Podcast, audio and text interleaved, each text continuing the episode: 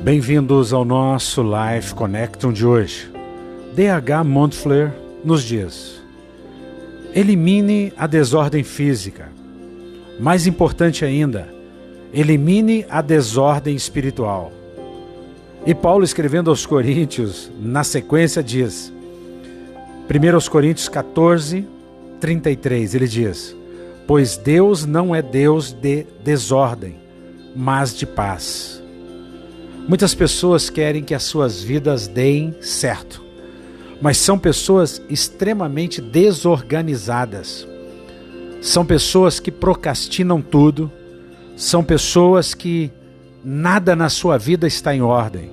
Os seus relacionamentos são tóxicos, os seus hábitos são hábitos destrutivos. São pessoas que não têm domínio próprio. São pessoas que, apesar de professarem serem cristãos, gozam de uma desordem espiritual. Porque ser cristão é muito mais do que carregar uma cruz no peito. É muito mais do que olhar para Jesus. É seguir a Jesus. É tomar a cruz de Cristo. É permitir que o eu de Cristo seja o centro da sua vida. É permitir que o seu eu carnal, pecaminoso, não diga para você o que você tem que fazer. Deus é Espírito. E importa que os seus adoradores o adorem em espírito e em verdade.